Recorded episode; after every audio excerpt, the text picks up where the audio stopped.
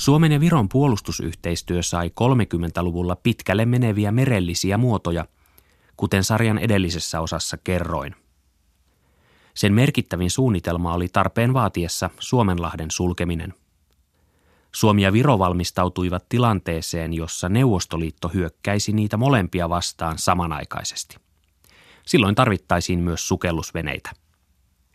Molemmat maat hankkivat niitä ja myös harjoittelivat siksi yhdessä, kertoo maanpuolustuskorkeakoulun ja Helsingin yliopiston dosentti Jari Leskinen –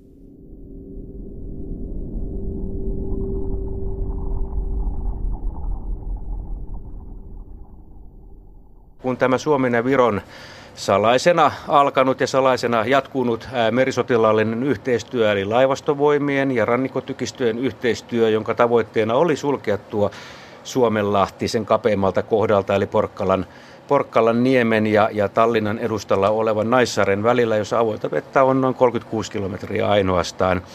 Niin, niin, niin sukellusveneet näyttelivät hyvin tärkeää osaa tässä, tässä koko sulkustrategiassa.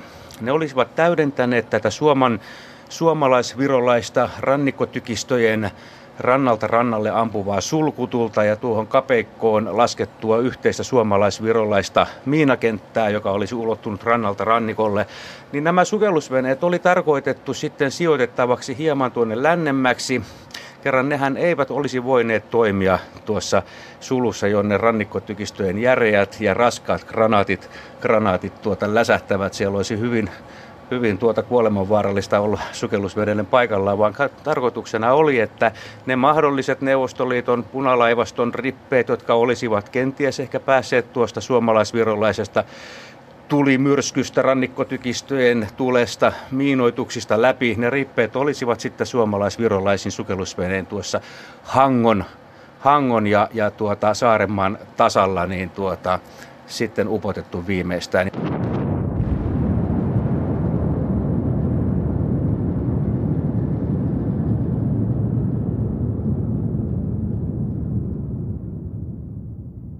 Tämän sulkusuunnitelman toteuttamista harjoiteltiin Suomenlahdella kesällä 39 kaksissa Suomen ja Viron yhteisissä sotaharjoituksissa, joihin osallistuivat maiden laivastojen kaikki sukellusveneet.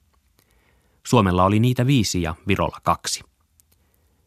Kerroin tästä yhteistyöstä sarjan edellisessä osassa niin, että keskiössä olivat juuri sukellusveneet sekä niiden tarkoitus ja tehtävä tositilanteessa. Tässä jälkimmäisessä osassa kerron osittain saman tarinan, kuitenkin niin, että huomio on eri asioissa. Yritän nyt käsitellä kaikkea sitä, mikä Suomen ja Viron puolustusyhteistyötä edisti ja toisaalta jarrutti. Mikä mahdollisti sen huipentumisen yhteisiin harjoituksiin kesällä 1939 ja mikä toisaalta romutti kaikki suunnitelmat. Suomalaiset ja virolaiset mielletään heimoveljiksi – Kielemmekin ovat sukua. Moni saattaa ajatella, että yhteistyö sukulaiskansojen kesken oli luonnollista. Jari Leskisen näkemys tästä puolustusyhteistyön romanttisesta perustasta on kuitenkin aika tyly. Suomenlahden sulkusuunnitelma oli hänen mukaansa pelkästään käytännöllinen ratkaisu, jossa kahden maan edut löivät kättä. Suomen tapauksessa niin tällä ei ollut minkään näköistä tekemistä, minkään näköisten tunteiden politiikalla taikka, taikka tuota, heimoystävyydellä tai heimopolitiikalla. Kysymys oli vain siitä, miten turvata oma Suomen valtakunnan alue ja sen, ja sen Suomen, Suomen edellytykset niin vastustaa Neuvostoliiton hyökkäystä. Ja tässä suhteessa, sama oli myöskin Virossa, tässä suhteessa nämä sotilaalliset edut löivät täydellisesti kättä kummankin maan omaksi puolustukseksi. Eli kummankin maan, maan sotilasjohdot ja poliittiset johdot lähtivät siitä, että pieninä valtioina he eivät pystyisi kuukautta enempää torjumaan ää, maanrintamalla rynnistävää puna-armeijaa. Apua oli saatava, saatava tuota, vaikka kiven silmästä ulkomailta. Mutta tämä apu todellakin tuli vain merikuljetuksena ja, ja oli varmistettava, että Neuvostoliiton Itämeren punalippuinen laivasto ei pääsisi sitten upottamaan tuonne Itämeren laajemmille vesille näitä Suomen ja Viron tuotavia, tuotavia avustuslaivoja, joten ne piti sulkea tuon Suomenlahden lätäkköön.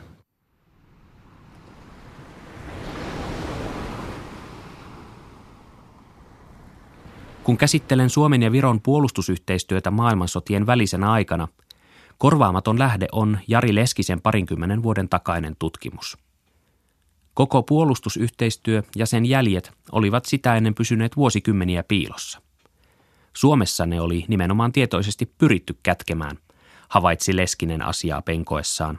Kävin läpi sitten, sitten näitä sota-arkiston kokoelmia, aika nopeasti kävi ilmi, että että niin yleisesikuntien, eli tuolta johtotasolta, yleisesikuntien operatiivisen osa, operatiiviselta osastolta, tiedusteluosastolta ja ulkomaan osastolta, niissä oli tärkeimmät asiakirjat oli poltettu jo diarimerkinnät näytti sen.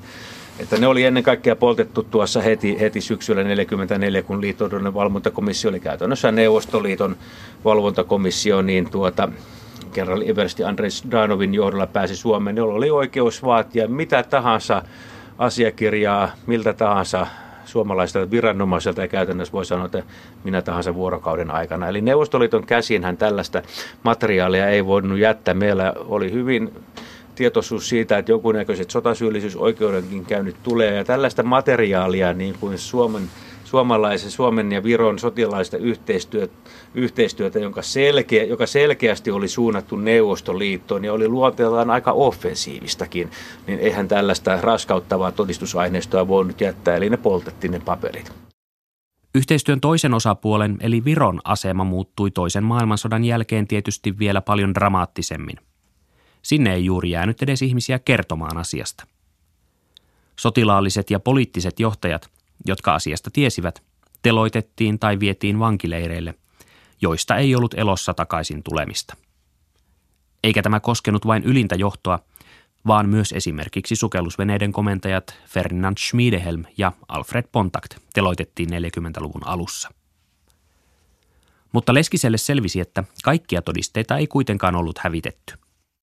Mutta kun sitten alkoi vähän hahmottua, että mistä on kysymys, eli onhan tässä on tietyt, tietyt aseet ollut mukana, esimerkiksi rannikotykit. Rannikotykithän on tietyissä linnakkeissa, joilla on omat nimensä, jotka ovat tietyillä paikoilla, että jospa sieltä alemmalta tasolta sitten olisi jonkunnäköisiä jonkunnäköisiä tuota, menneisyyden jälkiä jäänyt tästä yhteistyöstä, jota ei ehkä oltaisiin ehkä älytty hävittää, sanotaan näin. näin niin tuota, siinä sitten kun osas esittää oikeita kysymyksiä ja, ja tuota, etsi, ne, etsi ne instanssit, jotka ehkä tähän liittyvät, niin johan onnisti. Sieltähän ne tällä alkoi löytymään. Suomalaistakin paperia. Siellä ehkä niin paikalliset komentajat eivät olleet älynneetkään, kuinka, kuinka tulen arasta niin kuin tällaisesta – salaisesta yhteistyöstä tässä oli kysymyskään ja, ja tuota, kuinka tällaiset paperit olisi ehkä pitänyt kaiken varalta myöskin hävittää tältä alemmalta tasolta. Mietin, että lähtisin kokeilemaan kepillä jäätä ja mitenhän tuolla Tallinnan puolella sitten olisi. Vuosi oli 94 ja Viro, Viron itsenäistymis, uudelleen itsenäistymistä ei ollut kovinkaan paljon mennyt aikaa, niin Menin sinne, suuntasin Viron valtion arkiston eli Eesti Rigiarhiviin, jossa on myöskin poliittisen puolen lisäksi myöskin kaikki sota, sotilaspuolen materiaalit, toisinko meille, joka oli sota-arkistossa. Niin voi sanoa, että jo kun osas esittää oikeita kysymyksiä lähdeaineiston suhteen, niin ensimmäisellä kerralla kävi jo iso kala verkkoon suomalais-virolaista sulkuyhteistyöstä kertovat, kertovat asiakirjat, niitä ei oltu ehditty hävittää kesäkuussa 1940, kun Neuvostoliitto miehitti Viron. Ja kun Neuvostoliitto miehitti Viron, niin tietenkin näistä Viron arkistoista tuli samalla suljettuja arkistoja. Eli käytännössä Neuvostoliiton turvallisuuspalvelun hallitsemia arkistoja, joihin pantiin isot munalukot. Eli sinne ei kukaan päässyt muuta kuin asianomaiset virkailijat. Sitä aineistoa oli, oli todella paljon, siis aivan puhdasta suomen kielistä, Suomen yleisesikunnan ja Suomen merivoimien esikunnan ja Suomen sukellusvenelaivujen lähettämää, lähettämää tuota materiaalia – jossa käsiteltiin ihan tätä yhteistyö, yhteistyökuvioita, sen eri, eri muotoja ihan seikkaperäisestikin.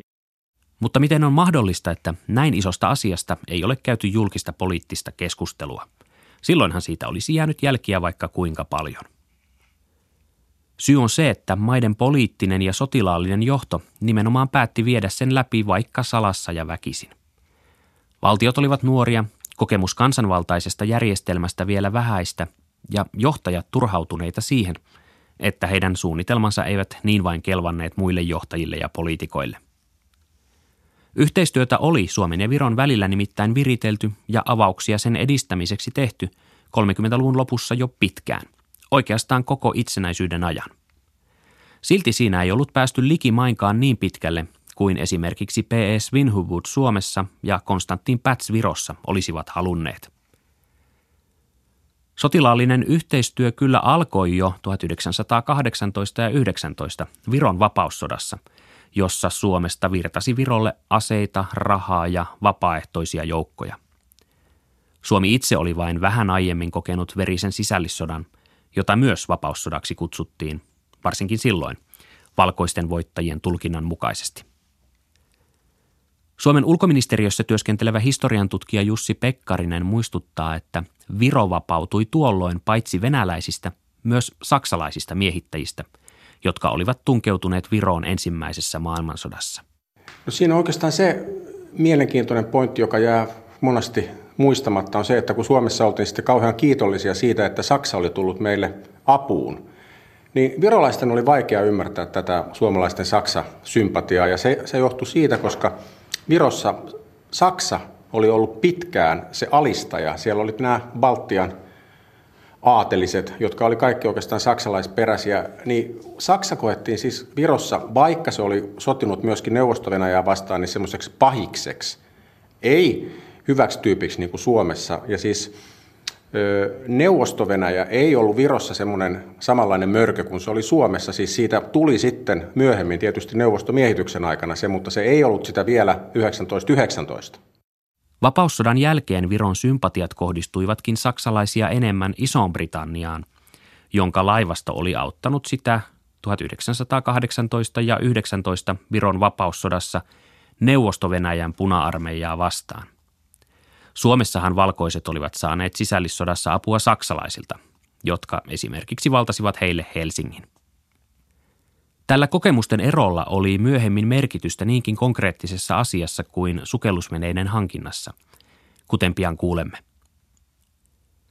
Eroista huolimatta potentiaalinen uhka nähtiin Suomessa ja Virossa nimenomaan Neuvosto-Venäjässä, joka 1922 muuttui Neuvostoliitoksi. Se loi pohjan molempien maiden ulko- ja turvallisuuspolitiikalle.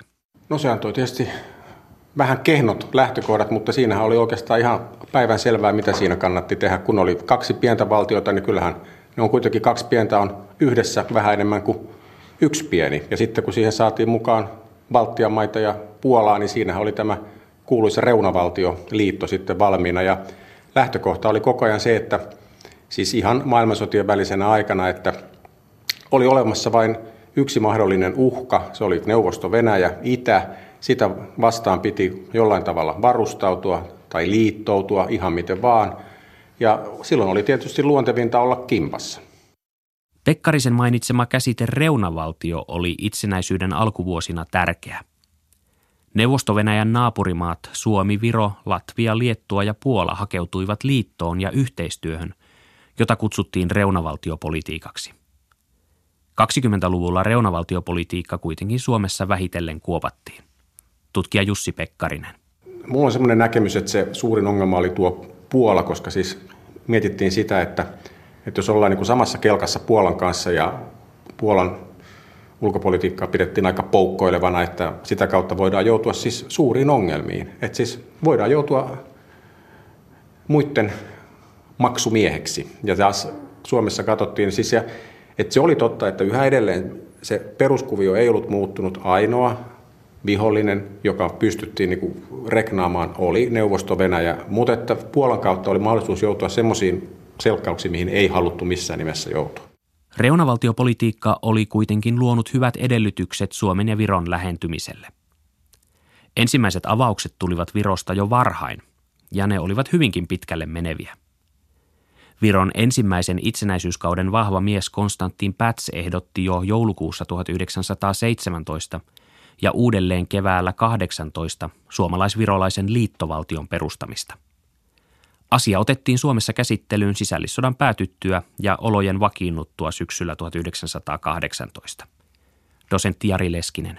Kyllähän täällä esimerkiksi ensimmäinen valtiohoitajamme tuota, P.S. Winhubud, niin hyvinkin hanakasti tähän, tähän yhtyy ja jopa suunnitteli sitten, sitten tuota, Pätsin kanssa – minkälainen tämä Suomen ja Viron liittovaltio voisi olla. Se voisi olla sellainen, niin kuin suunnitelmat niin kuin etenivät suomalaisvirolaisittain, että meillä olisi yhteinen armeija, meillä olisi yhteinen raha ja meillä olisi yhteinen kuningas, eli käytännössä tuo Hessen, Hessenin prinssi Karl Friedrich, eli, eli jota Svinhuvud oli, oli tuota tänne, tänne ajamassa. Eli kyllä nämä poliittista vastakaikua saivat tietyissä piireissä, mutta oli myöskin tiettyjä poliittisia piirejä Suomessa, joissa, joissa tuota, tätä vastakaikua ei kyllä niinkään sitten löytynyt, vaan enemmänkin jarrumiehen roolia. Ja meillä jos edistys, edistyspuolue ja, ja maalaisliiton enemmistö niin kannattivatkin tätä asiaa, eli Suomen ja Viron, Viron liittovaltiohanketta, niin ennen kaikkea RKP, eli ruotsalainen kansanpuolue, mutta, mutta mitä suurimmassa määrin niin sosiaalidemokraatit niin vastustivat tätä.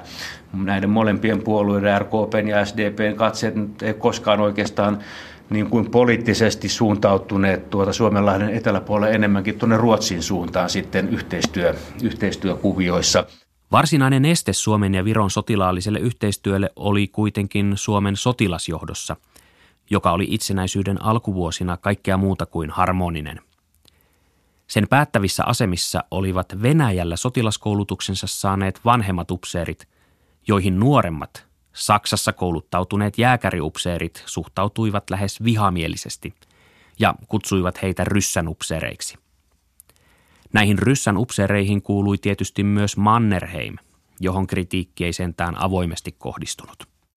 Sisällissodan aikana ristiriita oli pysynyt piilossa, mutta sen jälkeen se oli kuin avoin haava. Skisma liittyi myös Viroon. Jääkäriupseerit halusivat tiiviimpää sotilaallista yhteistyötä Viron kanssa – mutta tsaarin eli jääkäreiden kielellä ryssänupseerit vastustivat sitä. Jari Leskinen jatkaa. Se huipentui sitten syksyllä 1924. Voidaan puhua, että Suomen armeijassa tehtyyn ensimmäiseen ja toiseksi, toistaiseksi vielä viimeiseen niin kuin kapinaan, jos tällaista ehkä vähän vahvempaa sanaa käyttää. Eli jääkäriupseerit ilmoittivat, että poliittinen johto sitten tekee ratkaisunsa. Joko jos, tuota, jos saarin asevoimissa palvelleet upseerit eivät suostu vetäytymään Suomen armeijan johtopehtävistä, niin nuoret jääkäriupseerit irtisanoutuu.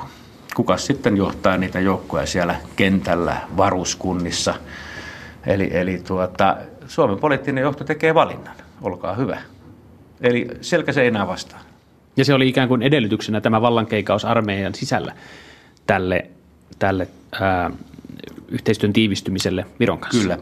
Eli, eli, eli tuota, vielä näiden, jääkär, äh, näiden tuota, tsaarinupseereiden äh, äh, ollessa Viroissa, niin he sanovat aivan ehdottomasti ei ja jyrkän ei kaikille niille yhteistyösuunnitelmille, jopa sotilaallisille yhteistyösuunnitelmille, pummattakaa sitten poliittista liittohankkeista, mitä Suomenlahden eteläpuolelta tuli. Se oli jyrkkä ei he, he halusivat pysyä erittäin kaukana näistä virolaista ehdotuksista.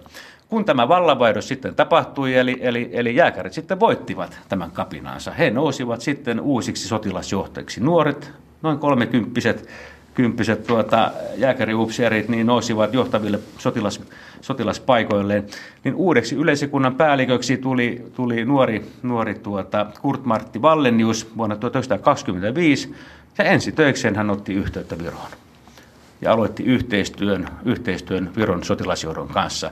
Aluksi tämä yhteistyö oli tällaista tuota, pragmaattista, eli käytännössä tiedusteluyhteistyötä, eli Suomen ja Viron tiedusteluelimet ryhtyivät tekemään jokapäiväistä ympärivuorokautista yhteistyötä sen ainoan mahdollisen vihollisen varalta, eli Neuvostoliiton varalta, eli sotilasyhteistyö suuntautuen Neuvostoliittoon ja sen, ja sen asevoimiin.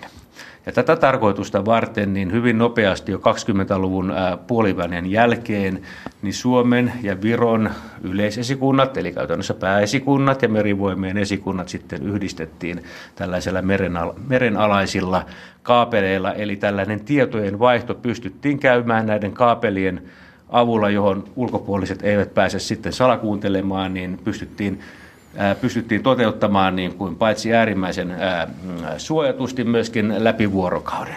Kunnes sitten tämä, tämä yhteistyö, yhteistyö laajeni sitten tänne merelliselle sektorille. Ja tämänkin merellisen sektorin yhteistyötä Päts oli jo esittänyt, esittänyt tuota, itse asiassa jo sisällissodan vuosina, jolloin se oli kuitenkin hyvin, hyvin nopeasti torpattu tämän entisen sotilasjohdon toimesta, mutta kun miehet vaihtuvat, niin tuuli muuttui.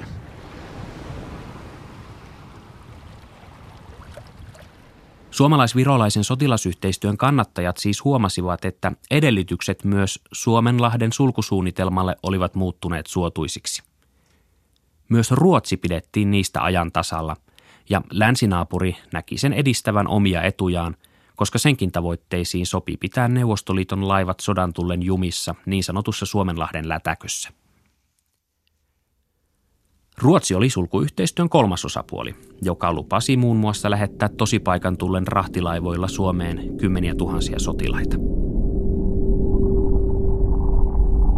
Suomenlahden sulkusuunnitelmaa alettiin 30-luvun alussa myös simuloida ja kuivaharjoitella sotapelien avulla. Näissä sotapeleissä jäljiteltiin karttojen ja erilaisten symbolien avulla tilannetta, jossa myös Virolla oli omia sukellusveneitä – vaikka edes päätöksiä niiden hankkimisesta ei ollut vielä tehty. Vuoden 1933 lopussa Tallinnassa kokoontui sotapelin ääreen Jari Leskisen mukaan poikkeuksellisen arvovaltainen joukko. Tällöin järjestettiin Viron sotakorkeakoulussa niin aivan ainutlaatuinen ää, ää, suomalais-virolainen sotapeli, johon osallistui sekä Suomen että Viron korkeinta, korkeinta sotilaallista johtoa.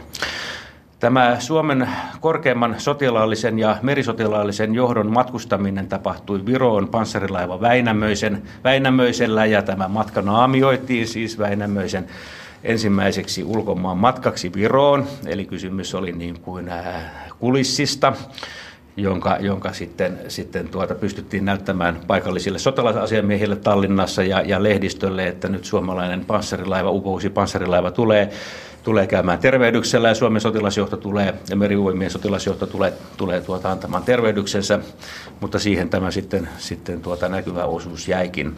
Eli, eli välittömästi niin Suomen matkalla ollut Suomen sotilasjohto ja merivoimien, merivoimien johto niin niin, niin lähtivät sitten panssarialaiva Väinämöiseltä Tallinnan satamasta niin Viron sotakorkeakoulu, joka oli niin ikään siinä lähestöllä Tallinnan alueella, pelaamaan tätä useita päiviä kestänyttä suomalaisvirolaista Suomenlahden sulkusotapeliä. Tässä on hyvin ainutlaatuista se, että tässä pelissä – Mukana oli myöskin Suomen korkein, voi sanoa, sotilasjohtaja yleisikunnan päällikkö Karl Lennart Ös, kenraali. Vaikka Ös ei itse osallistunut pelaajana tähän, niin hän oli kuitenkin tarkkailijan rooli, kerran suurimmat upseerit yleensä, niin sitten itse katsovat tätä, eivätkä niinkään pelaajana. Mutta esimerkiksi meidän merivoimien komentaja, kenraali Väinö Valve, hän oli yksi pelaajana, pelaajista. Eli siinä suomalaisten mukana oli, oli merivoimien korkein johto niin rannikotykistöstä kuin laivaston puolesta. Suomessa P.S. Vinhubud oli kannattanut Suomen ja Viron valtioliittoa jo valtionhoitajana 1918. Vuonna 1931 hänestä tuli presidentti tilanteessa, jossa edellytykset lähemmille suhteille olivat muuttuneet suotuisammiksi.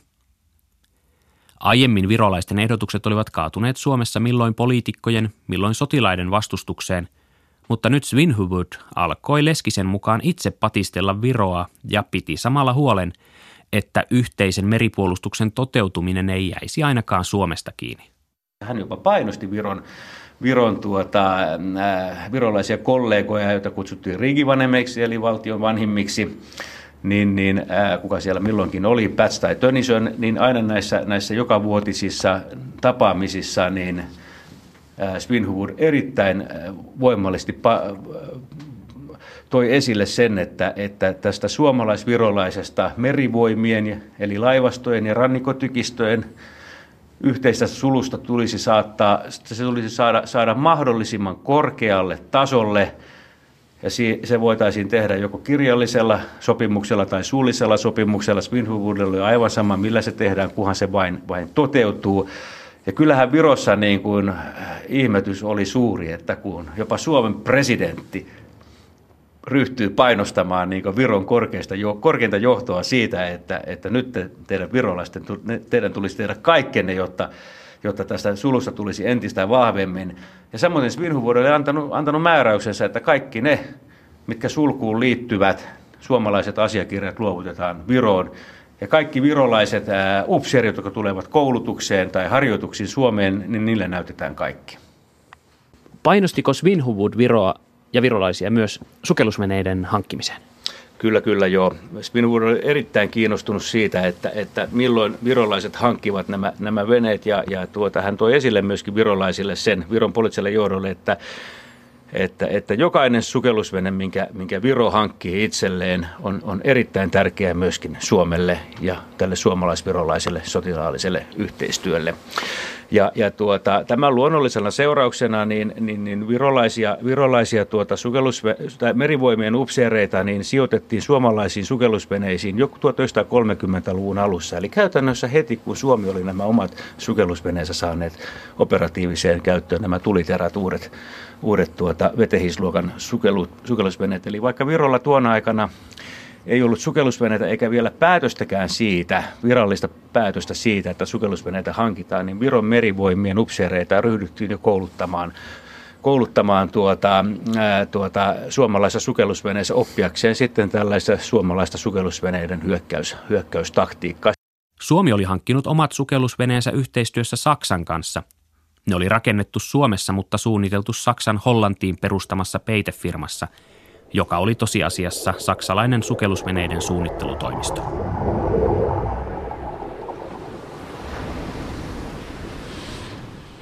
Virolaisten tilaus suuntautui toisaalle. Viro päätti vuonna 1934 tilata kaksi isoa valtameriluokan sukellusvenettä brittiläiseltä valmistajalta. Siinä oli kyse hinnasta, mutta ei pelkästään siitä, kertoo virolainen historioitsija Urmas Dresen. Ja kyllä siinä oli, siellä oli myöskin to, vielä yksi tekijä takana. Kyllä se, mä olen joskus nähnyt yhden paperin, missä on, missä on presidentti Konstantin Patson kirjoittanut, että, sukellusveneet telättän Englannista. niin kuin se punaisella kirjaimilla, että voi olla. Ja kyllä siinä on takana myöskin tämä, että Viron itsenäisyys sotan alkupuoliskolla ja, ja Brittin laivoston apu Virolle vuonna 18 ja, ja Admiral Sinclair, joka, joka toimi ensimmäisen laivaston kanssa täällä. Ja sitten ja brittiläisten mm, apu siihen, että saatiin ensimmäiset miinaristeilijät, siis Lennuk ja Vambola myöskin. Että kaikki se, se vaikutti voi olla, että, että se oli hinta yksi asia, yksi asia oli myöskin pieni, pieni yhteinen historia ja kyllä näin tapahtui.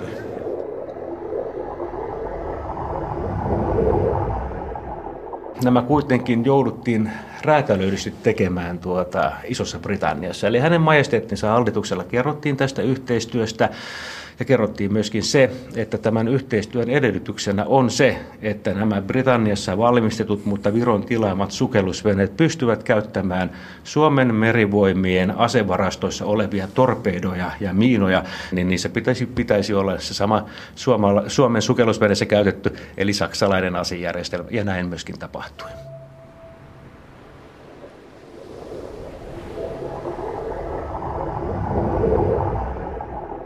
Näin kertoivat Urmas Dresen ja Jari Leskinen.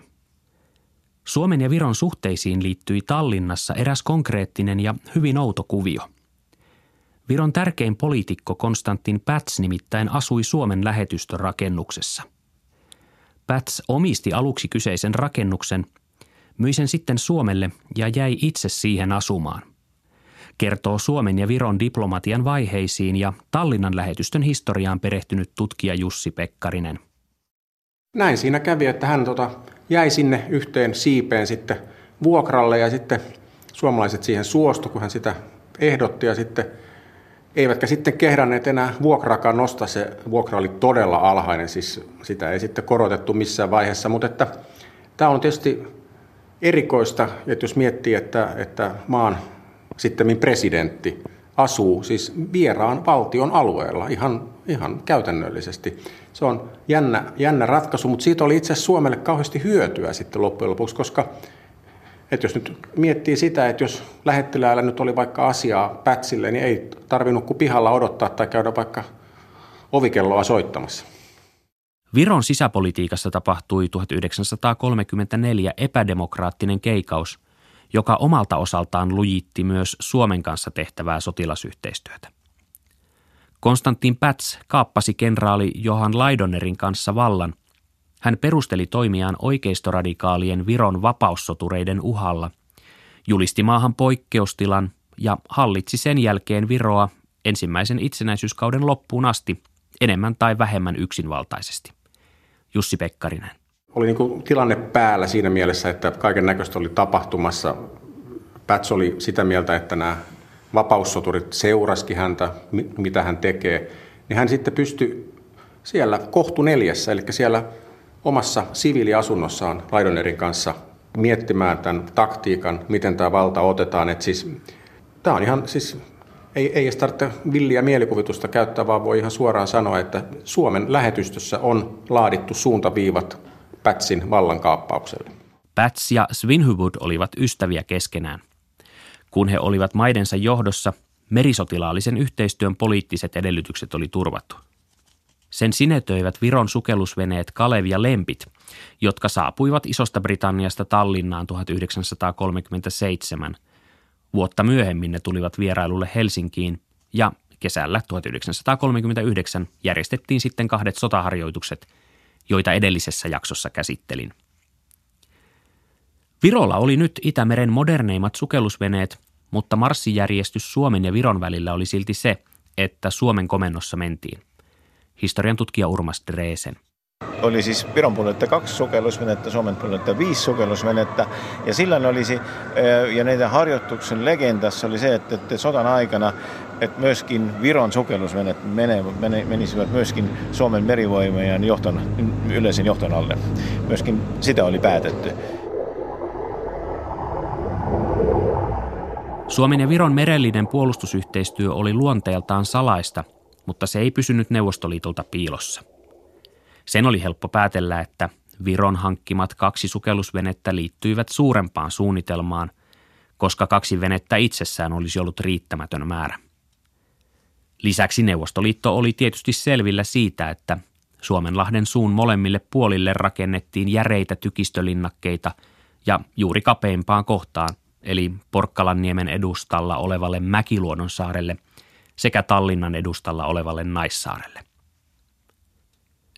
Syksy 1939 toi kuitenkin Virolle ja Suomelle monta ikävää yllätystä. Viro oli niihin lopulta huonommin valmistautunut, kertoo tutkija Jussi Pekkarinen. Virolaiset laskivat, että, että Saksan ja Neuvostoliiton vastakkainasettelu, että se on se Viron tae. Eli laskettiin se, että Saksa ei anna Neuvostoliiton ottaa Viroa ja Neuvostoliitto ei anna Saksan ottaa Viroa. Eli tässä oli se, tähän regnattiin.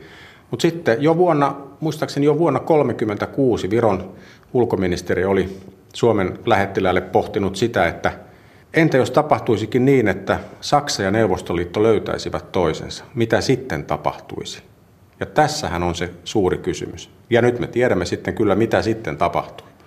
Koko tämä korttitalo romahti saman tien. Se tapahtui niin, että Neuvostoliitto ja Saksa sopivat Molotov-Ribbentrop-sopimuksen, eli hyökkäämättömyyssopimuksen, jonka salaisessa lisäpöytäkirjassa ne jakoivat Puolan, Romanian, Suomen ja Baltian maat keskenään. Suomi ja Viro jäivät Neuvostoliiton etupiiriin ja pian Neuvostoliitto alkoi esittää niille aluevaatimuksia.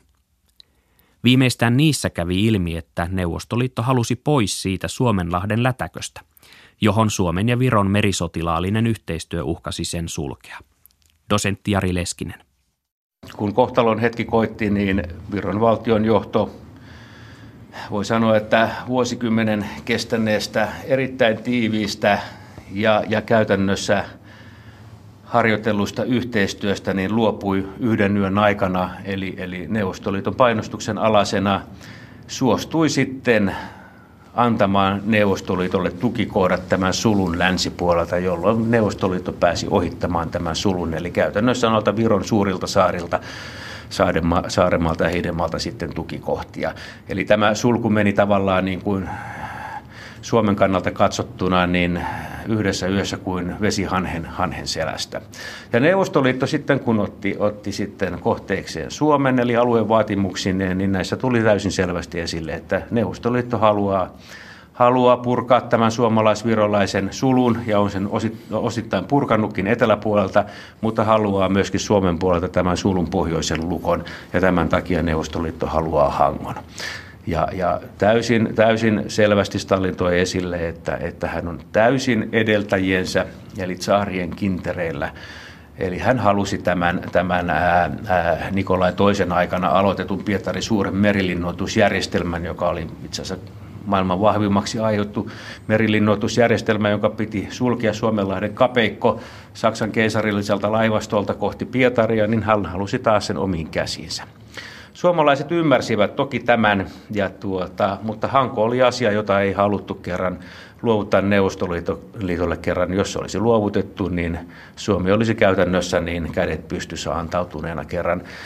Hangon itäpuolella niin suomalaisilla merivoimilla ei olisi ollut minkäännäköistä tekemistä sitten sodan aikana. Eli Suomen yhteydet olisivat täysin katkenneet ja jääneet, Suomi olisi jäänyt täysin Neuvostoliiton armoille.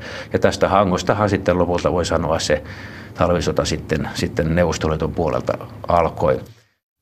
Talvisodan aikana edellytykset Suomen ja Viron merisotilaalliselle yhteistyölle olivat siis jo romuna, mutta tiedusteluyhteistyötä pystyttiin vielä tekemään Suomenlahden pohjaan asennetun merikaapelin avulla.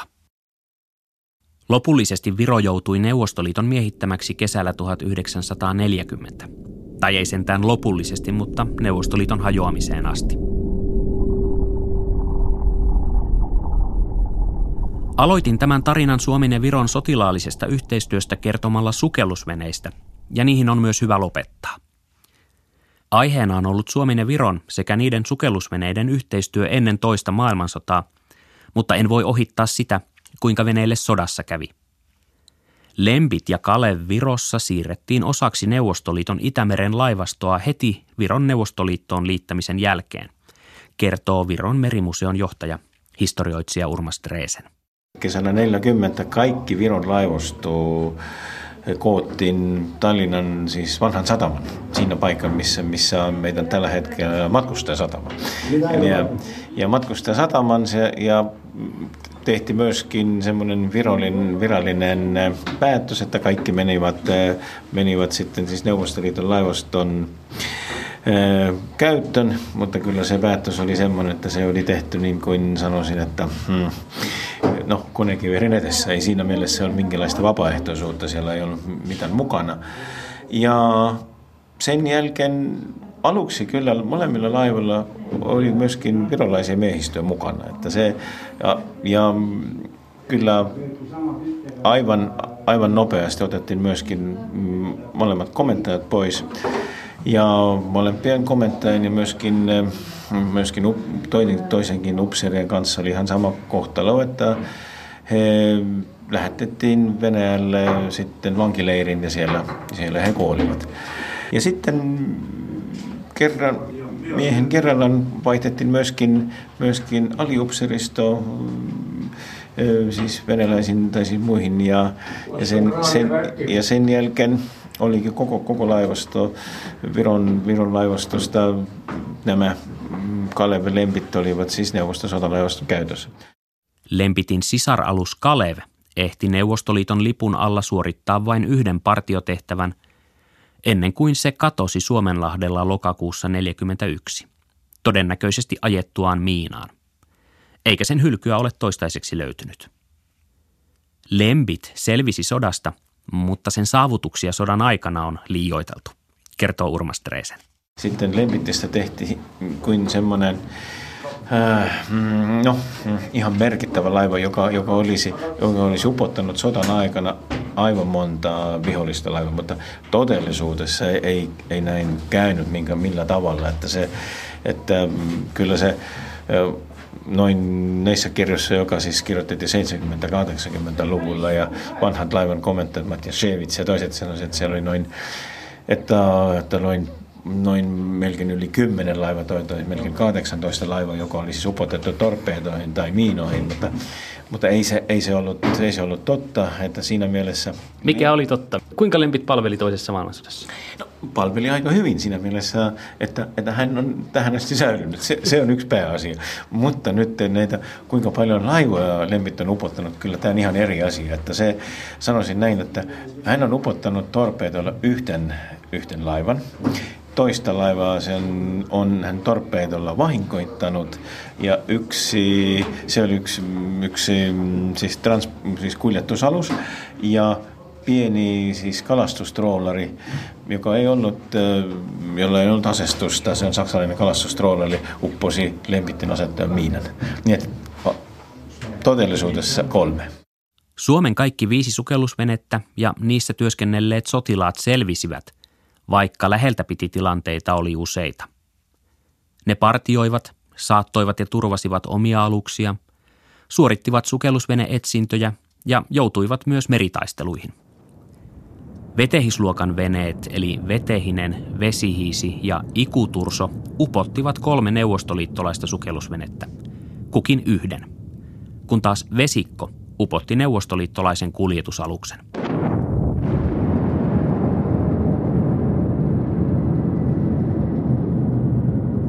Vaikka Suomen sukellusveneistä yksikään ei sodassa uponnut, oli elämä niissä vaarallista – kertoi sukellusveneen miehistössä työskennellyt herra Auvinen, jota haastateltiin radiossa vuonna 1960.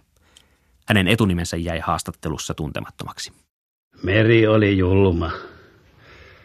Kyllä siinä silloin tällöin nenävarsi kalpeni, kun syvyyspommit räjähtelivät korvan juuressa. Eikä tiennyt, mikä siitä on viimeinen paukku milloin kylki repiää ja vesimassat painuvat sisään.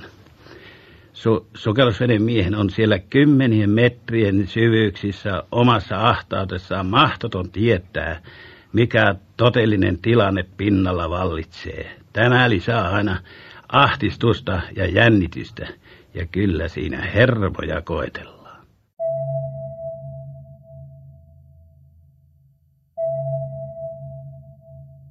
Viron ja Suomen suunnitelma Suomenlahden sulkemiseksi ei koskaan toteutunut, mutta jatkosodassa Suomi sovelsi sitä yhdessä Saksan kanssa. Neuvostoalusten pääsy kapeikosta länteen pyrittiin estämään samaan tapaan kuin Viron kanssa oli suunniteltu ja harjoiteltu. Tämä mahdollistikin niin sotilas- kuin elintarvikekuljetukset Saksasta Suomeen pitkän sodan aikana. Suomen sukellusveneitä ei kuitenkaan tähän sulkuun enää käytetty. Oli loogista, että Neuvostoliitto vaati jatkosodan jälkeen rauhanehdoissa Suomenlahden kapeikon pohjoispuolen eli Porkkalanniemen itselleen 50 vuoden vuokrasopimuksella. Suomen ja Viron kohtalon hetket 30- ja 40-lukujen taitteessa ovat jatkuva jossittelun aihe. Viron suostuminen Neuvostoliiton vaatimuksiin ja joutuminen sen jälkeen miehitetyksi tuhosivat paitsi Suomen ja Viron puolustusyhteistyön myös Viron itsenäisyyden vuosikymmeniksi. Jälkiviisas syyllisten etsiminen on kuitenkin turhan helppoa ja historioitsija Urmas Dresenin mielestä se on nykyään myös turhaa. Nämä olivat ne ratkaisut, emme, emme koskaan saa tiedä, mikä olisi ollut oikein, oikein valinta. Meidän presidentin Konstantin Pätsä Johan Laitonen puolesta. Kyllä sitä on kiistelty Virossa ja myöskin Suomen puolellekin, että mikä olisi se oikein valinta, mutta ei, nyt jälkeen kyllä se on ihan turha, että tapahtui mitä tapahtui ja nyt, eh, nyt täytyy ottaa, ottaa opiksen siihen, mitä tapahtui 30-luvun lopulla, 40-luvun alussa. Ja, ja pääasia on se, että, että Suomi ja Viro toimisivat edelleenkin yhdessä monessa asioissa. Ei siinä ole nyt, nyt kovin paljon väliä, että meitä, me ollaan Natossa ja Suomi ei. Että, ja, ja siinä on omat syynsä niin, niin Viron kuin Suomella, mutta yhteistyö pitäisi, pitäisi olla siitä huolimatta.